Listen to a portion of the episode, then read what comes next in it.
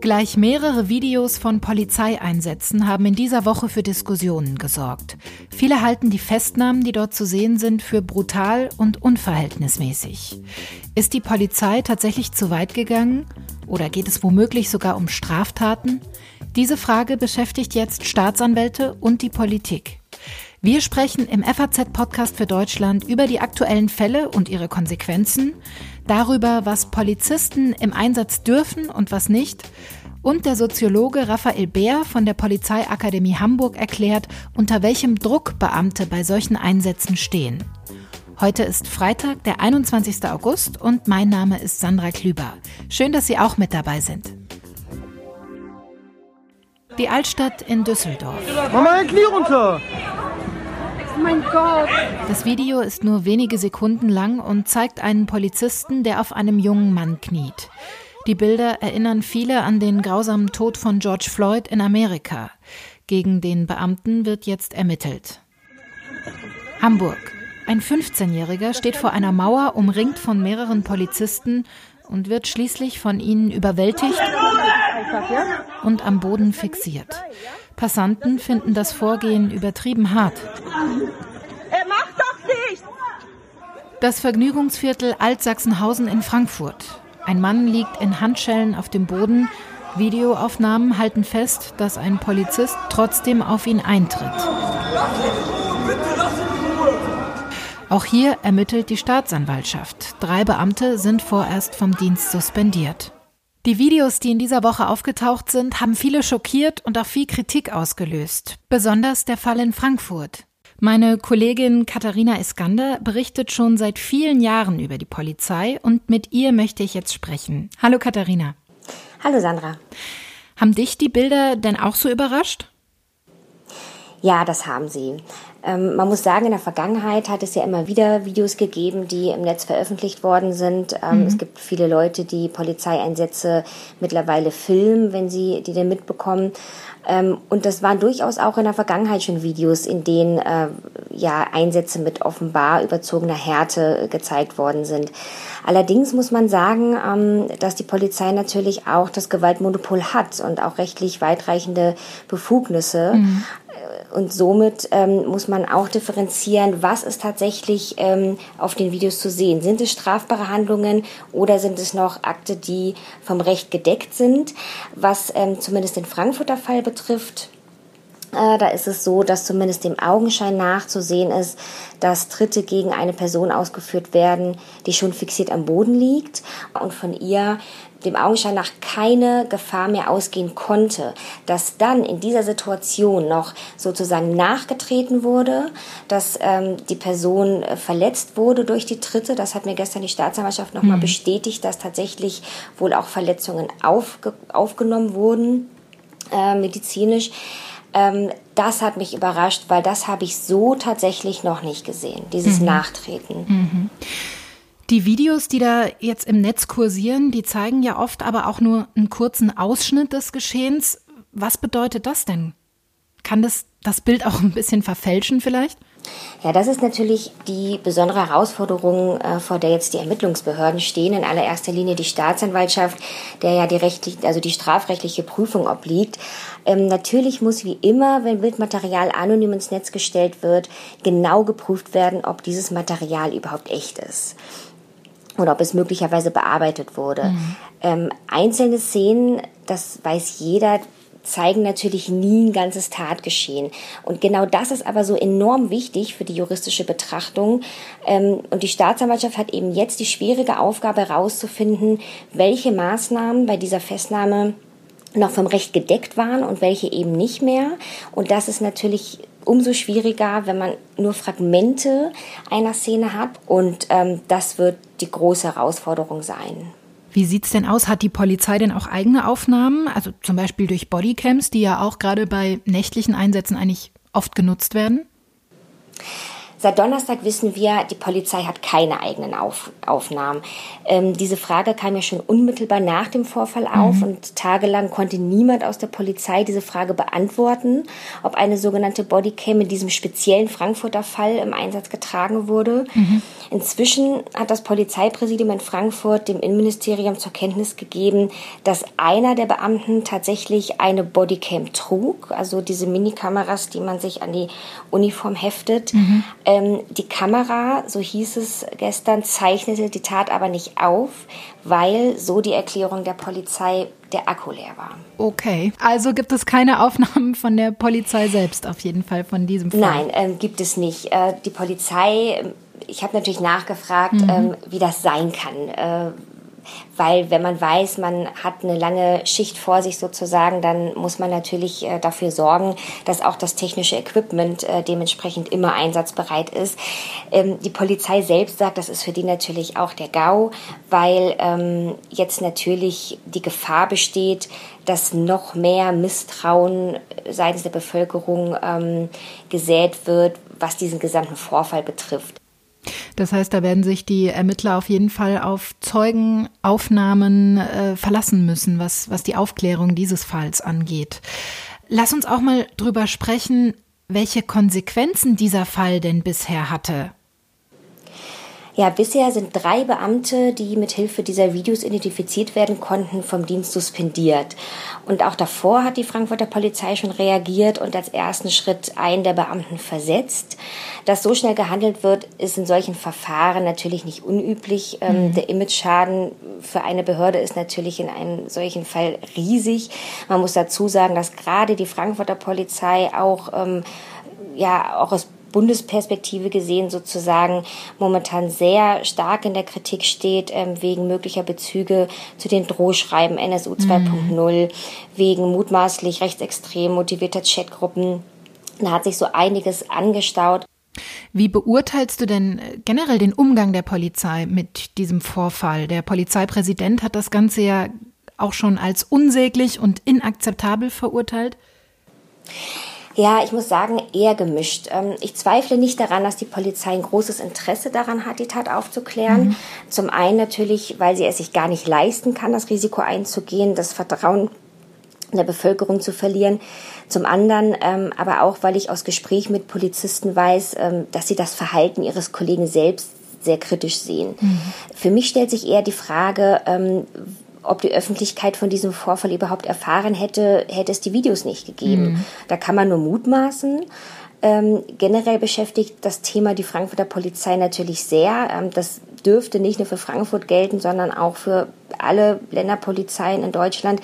Ähm, es gibt nicht wenige, die nun eine offene Debatte fordern und sagen, eine solche Eskalation sei im Grunde genommen nur Ausdruck dafür, dass die Belastung der Polizisten auf der Straße inzwischen äh, sehr hoch und fast unzumutbar sei. Äh, es wird immer wieder gesagt, gerade in Brennpunktbezirken oder sogenannten Vergnügungsvierteln, wenn die Leute nachts ähm, stark alkoholisiert unterwegs sind und jegliche Hemmschwelle fällt, ähm, dass man da einfach ähm, ja nicht mehr, nicht mehr Herr der Lage wird und ähm, die Polizei muss natürlich Garant dafür sein, so etwas auszuhalten. Die Realität, das berichten aber auch viele, sieht oft anders aus. Ja, und gerade in der jüngeren Vergangenheit ist ja auch die Polizei gezielt Opfer von Gewalt geworden. Ich denke da an die Ausschreitungen in Stuttgart oder eben auch in Frankfurt auf dem Opernplatz zurück. Hat das auch einen Einfluss auf das Verhalten? Ja, das ist eine sehr spannende Frage. Ähm, ich denke, das wird zu beobachten sein. Sicher ist, ähm, spurlos gehen solche Angriffe an der Polizei nicht vorüber. Die große Mehrheit versucht damit umzugehen und die Vorfälle auch einzuordnen. Ähm, aber wie gesagt, viele Polizisten sagen inzwischen recht offen, dass sie frustriert sind, weil sie sagen, äh, sie halten immer den Kopf hin und äh, gelten dann doch nur als Zielscheibe bestimmter gesellschaftlicher Gruppen. Und da ist ihnen der Preis inzwischen einfach zu hoch. Ein Polizist sagte mir gerade gestern, ähm, er will abends einfach nur noch gesund nach Hause kommen. Ich denke also, es wird einen Einfluss haben. Das kann gar nicht anders sein. Schlimm wäre es natürlich nur, wenn dadurch eine Gewaltspirale in Gang gesetzt würde. Ähm, so nach dem Motto, wir gegen die anderen. Mal mhm. sind die einen die Opfer, mal die anderen das Ziel. Und das würde bedeuten, die Polizei hätte dann ihre Stellung als ähm, rechtmäßiger Gewaltmonopolist komplett verlassen und sich auf Augenhöhe mit Straftätern begeben. Diese Entwicklung sehe ich aber eindeutig noch nicht. Mhm. Die Polizei in Hessen, du hast es gerade schon angesprochen, hat ja auch noch ganz andere Probleme. Zum Beispiel den Skandal rund um die NSU 2.0 Droh-E-Mails. Dort soll jetzt ein ganz neues Leitbild für die Polizei sogar erarbeitet werden, um irgendwie verloren gegangenes Vertrauen wiederherzustellen. Wie sieht das denn genau aus in Hessen? Ja, also wie dieses neue Leitbild aussehen soll, ähm, ich denke, das wird jeder mit Spannung erwarten. Es wird sich nicht so sehr von dem unterscheiden, was es bereits gibt. Ähm, natürlich muss die Polizei ein Garant für Sicherheit sein, Vertrauen genießen, äh, über jeden Zweifel haben sein. Und ähm, man muss dazu auch deutlich sagen, die Polizei in Deutschland hat dieses Vertrauen der Bevölkerung nach wie vor. Ähm, die Expertenkommission, die jetzt in Hessen eingesetzt wurde, ähm, soll ja vor allem auch Ideen erarbeiten, wie Strukturen verbessert werden können, wie auch eine bessere Fehlerkultur entstehen kann. Dazu gehört die Frage, wo fängt falscher Chorgeist an? Mhm. Und das wird nicht einfach, ähm, zumal die Kommission nur wenige Monate Zeit für diese Aufgabe hat. Ähm, ich denke aber, diese Kommission ist selbst ein guter, wichtiger Schritt. Die Vorsitzende, die Verfassungsrechtlerin Angela Nussberger, ist jemand mit enormer Erfahrung. Ähm, sie war lange Jahre Richterin am Europäischen Gerichtshof für Menschenrechte und sie hat auch ziemlich deutlich gemacht, als sie äh, das Amt angetreten hat, genau hinzuschauen. Ich denke, da müssen viele Komponenten zusammenkommen. Und in erster Linie muss die hessische Polizei als Institution selbst erkennen, wie sie mit Fehlern umgehen will. Es ist nach wie vor immer noch so, dass ähm, manchmal auch eine gewisse Scham besteht, sich Fehler einzugestehen. Ähm, und da mangelt es ganz eindeutig noch an einer Fehlerkultur. Mhm. Es gibt also noch viel zu tun, sagt meine Kollegin Katharina Iskander, aber der erste Schritt ist getan. Die Expertenkommission in Hessen soll im September das erste Mal zusammentreffen und dann sehen wir weiter, was die sich so einfallen lässt. Vielen Dank für das Gespräch. Sehr gerne.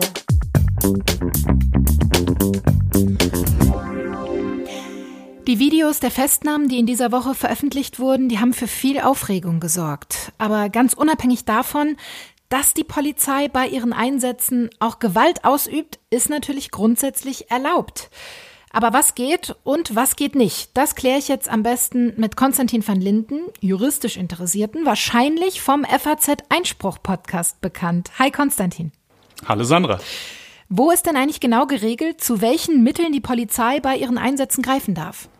Ähm, ja, das ist in den Polizeigesetzen geregelt. Da gibt's für jedes Bundesland eins oder wenn die Bundespolizei mal zuständig sein sollte, dann hat die auch nochmal ein eigenes.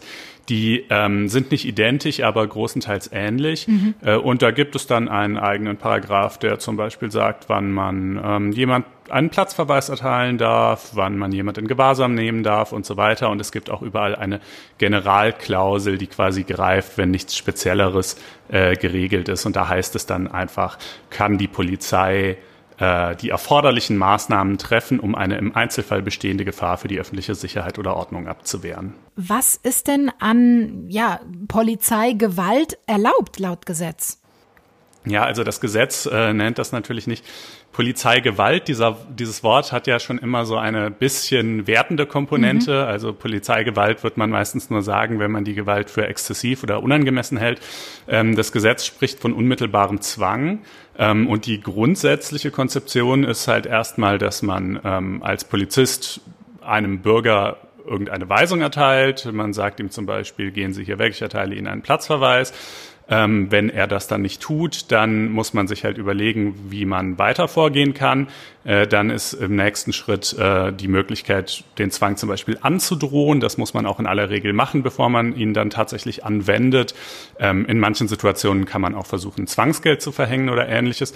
Aber natürlich in der Praxis ist es oftmals so, dass die Leute sich davon nicht beeindrucken lassen und dann ist die Anwendung von unmittelbarem Zwang grundsätzlich zulässig. Das heißt aber natürlich nicht, äh, dass jedes noch so brutale Vorgehen zulässig wäre. Ne? Es muss sich mhm. natürlich immer äh, sozusagen so eingriffsin wenig eingriffsintensiv wie möglich gestalten. Wo wird denn da dann die Grenze gezogen? Also gibt es auch Dinge, die einfach ganz klar verboten sind in Deutschland? Ähm, es ist schwer, das pauschal zu beantworten, denn das hängt einfach extrem von der Situation ab. Wenn du jetzt einen sehr aggressiven, sehr starken, äh, sehr gewaltbereiten äh, Menschen da gegenüber hast, äh, dann wirst du als Polizist auch rabiat zu Werke gehen müssen.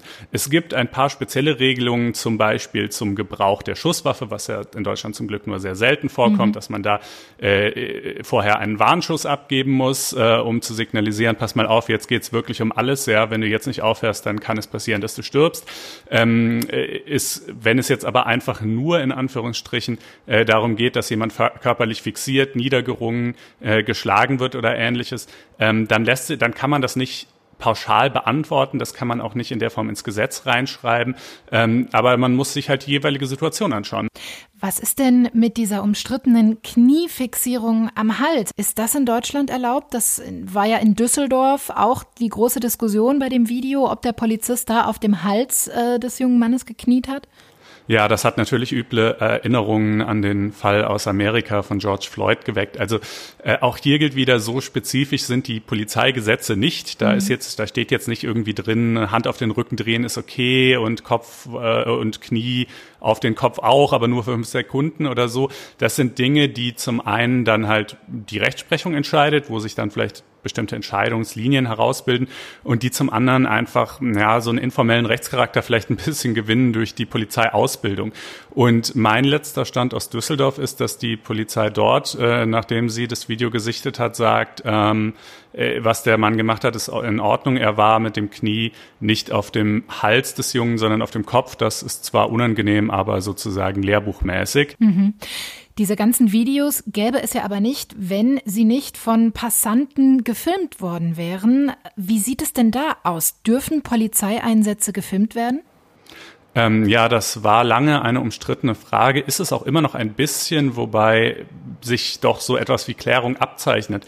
Ähm, man muss da unterscheiden, also äh, und zwar zwischen den Bildaufnahmen und den Tonaufnahmen.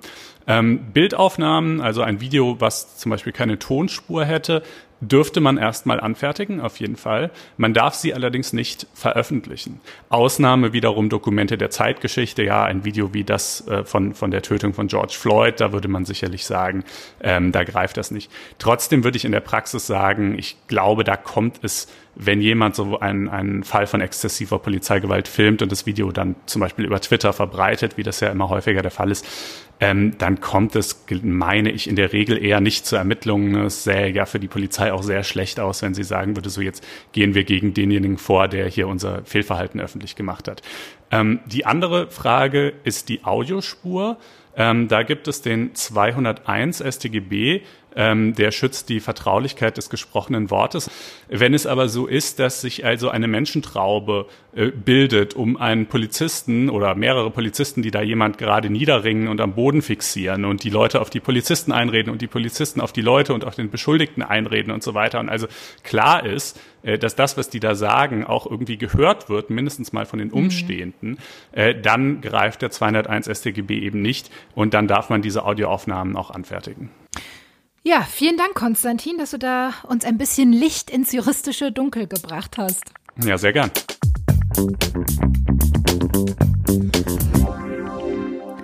Die Videoaufnahmen der Zeugen könnten sogar dazu beitragen, die aktuellen Fälle aufzuklären.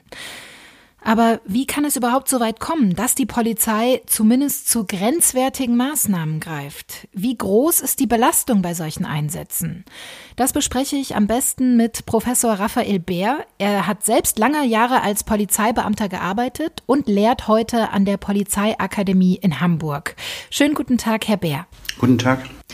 Ich habe gerade im Gespräch mit meinem Kollegen Konstantin van Linden darüber gesprochen, welche gesetzlichen Regelungen es zu Polizeieinsätzen gibt.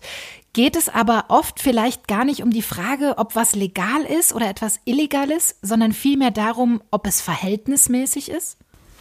Genau, das ist ja die zweite äh, Schiene sozusagen. Also einmal muss es eine Rechtsgrundlage geben. Quer dazu steht aber immer ähm, sozusagen die Verfahrensweise, also das Wie. Mhm. Und dieses Wie ist geknüpft an, das, an die Verhältnismäßigkeit. Und dort steht ein Begriff im Zentrum, der heißt, das mildeste Mittel muss immer zuerst genutzt werden. Deswegen gibt es sozusagen ein abgestuftes Verfahren, das die Polizeibeamtinnen auch lernen. Ähm, Erstmal reden, äh, belehren, äh, ermahnen, androhen Und dann kommt es zum unmittelbaren Zwang, ähm, der juristisch eben unmittelbarer Zwang heißt und den wir phänomenologisch Gewalt nennen, physische Gewalt. Warum ist das Ganze denn so ein schwieriges Thema und warum ist das Ganze auch nicht so klar abgrenzbar eigentlich? Naja, erstens gibt es äh, bei solchen Themen immer Tausende von Experten und Expertinnen, die alle ihre eigene Meinung dazu haben. Mhm. Zweitens haben wir uns, wenn wir mal nüchtern betrachten, eigentlich von Gewaltereignissen ziemlich entfernt. Wir sind eine gewaltaversive Gesellschaft geworden, äh, die sehr sensibel auf die reale Gewalt hinschaut. Denken Sie an die Gewalt in der Erziehung, die hat ja wirklich dramatisch abgenommen. Oder die Gewalt zwischen äh, Lehrern und Schülern ähm, hat abgenommen.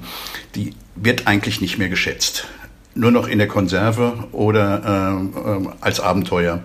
Aber eigentlich mögen wir Gewalt gar nicht mehr und wir sehen sie auch nicht mehr so oft. Eigentlich ähm, leben wir in einer ziemlich regulierten und gewaltarmen Welt. Und da trifft dann eben die Polizeiarbeit auf diese neue Gesellschaft, äh, die ja dann doch oft einfach auch leider Gewalt beinhaltet, oder? Das ist genau. ja einfach Teil äh, der Arbeit letztlich. Genau, das ist sozusagen das Alleinstellungsmerkmal mhm. der Polizei. Es ist die einzige Organisation, die physische Gewalt, ich nenne das Überwältigungshandeln, anwenden darf. Sonst darf das keiner. Mhm. Und selbst in der offiziellen Polizeikultur geht man sehr verschämt mit dem Gewaltbegriff um. Also in den Leitbildern zum Beispiel kommt das Wort Gewalt überhaupt nicht vor. In der Polizistenkultur, also dort, wo Alltag äh, praktiziert wird, kommt Gewalt aber jeden Tag vor. Als Handlung und als Erfahrung und als ähm, Mythos, als Erzählung. Mhm. Und dann staunen wir natürlich, wenn Polizisten das als selbstverständlich annehmen. Das, was wir jetzt in den Videos gesehen haben, diese, ähm, diese Situation Knie auf dem Kopf oder Knie im Nacken, das ist Trainingsinhalt. Das trainieren Polizisten, ohne dass sie jetzt im Gewaltrausch sind.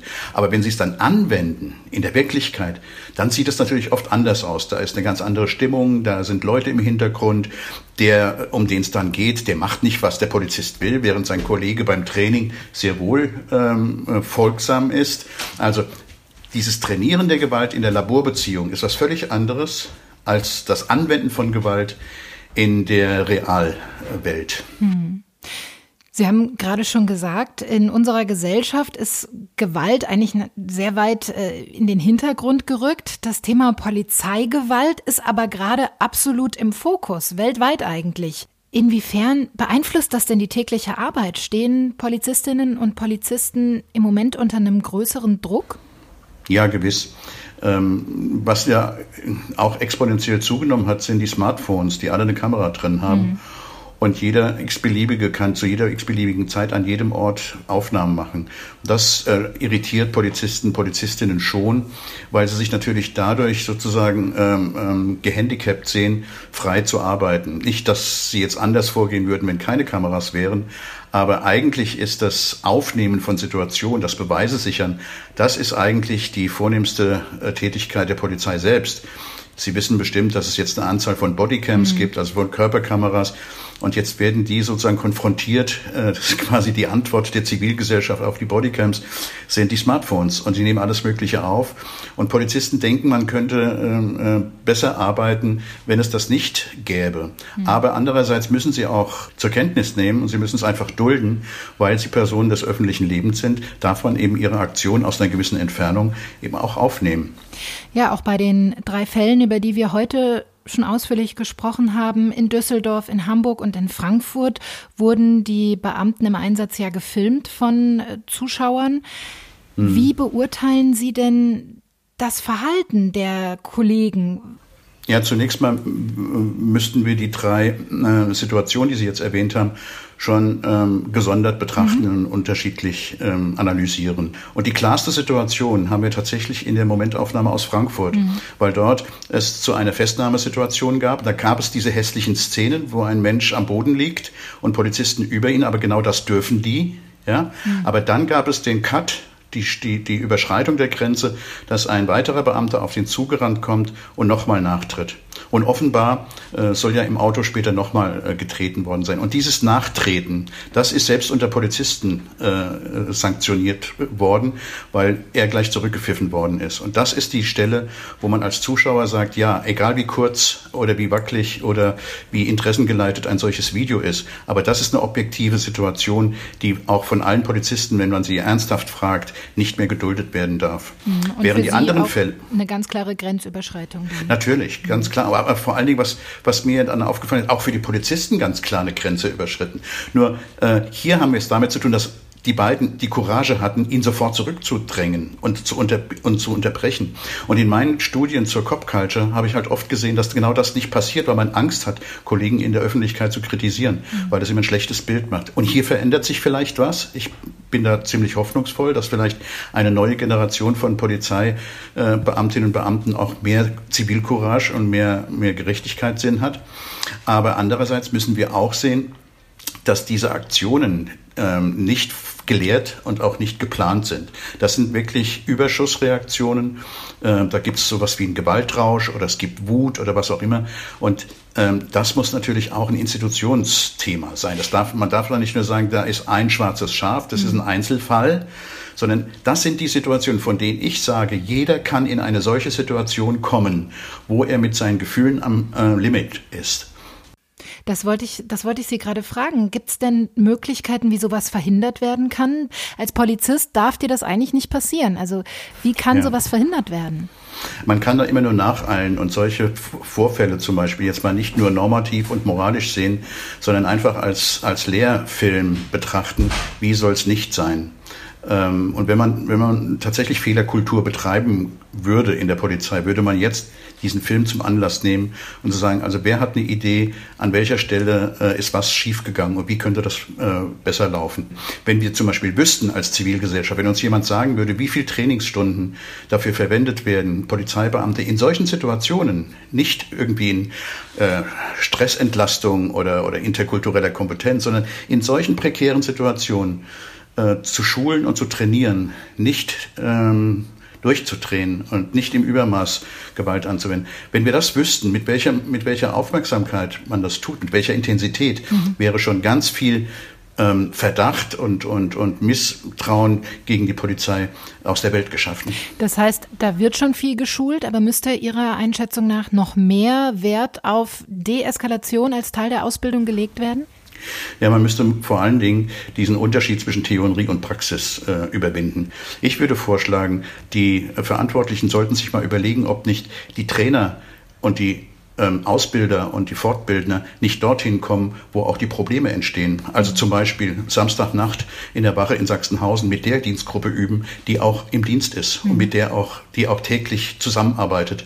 Sonst sitzen in der Fortbildung sitzen ja ganz unterschiedliche Leute aus fast ganz Hessen an, an, an einem Trainingsort. Und das, das ist eben ähm, das Zent also das ist die traditionelle Fortbildungsarbeit. Und ich glaube, es ist hohe Zeit, darüber nachzudenken, wie man situationsadäquater fortbilden kann, so dass man auch die Probleme der Beamten bei diesen Situationen ernst nehmen kann. Dass sie sich im Team zum Beispiel auch ergänzen können. Jeder Vorgesetzte weiß, wer von seinen Mitarbeitern eine längere und eine kürzere Zündschnur hat. Ja, also wer, mhm. wer langmütiger ist und wer eben cholerisch ist und so weiter. Und dieses Wissen muss man ausnutzen. Man muss die Führungskräfte stärker darin unterstützen, auch verantwortungsvoll führen zu können. Das sind alles große Aufgaben, die man nicht von heute auf morgen ähm, beginnen kann oder die man nicht von heute auf morgen beenden kann. Aber das ist eben der lange Atem, von dem ich spreche, der die, zu einer Kulturveränderung in der Polizei führen könnte. Ich danke Ihnen für das Gespräch, Herr Bär. Ich danke Ihnen. Es braucht also einen langen Atem, sagt Raphael Bär von der Polizeiakademie in Hamburg und vor allem zielgerichtetes Training vor Ort, damit es keine große Lücke zwischen Theorie und Praxis gibt. Das war der FAZ-Podcast für Deutschland am Freitag, den 21. August. Ich wünsche Ihnen ein schönes Wochenende und freue mich, wenn Sie auch nächste Woche wieder mit dabei sind. Denn dann sieht die Welt vielleicht schon wieder anders aus.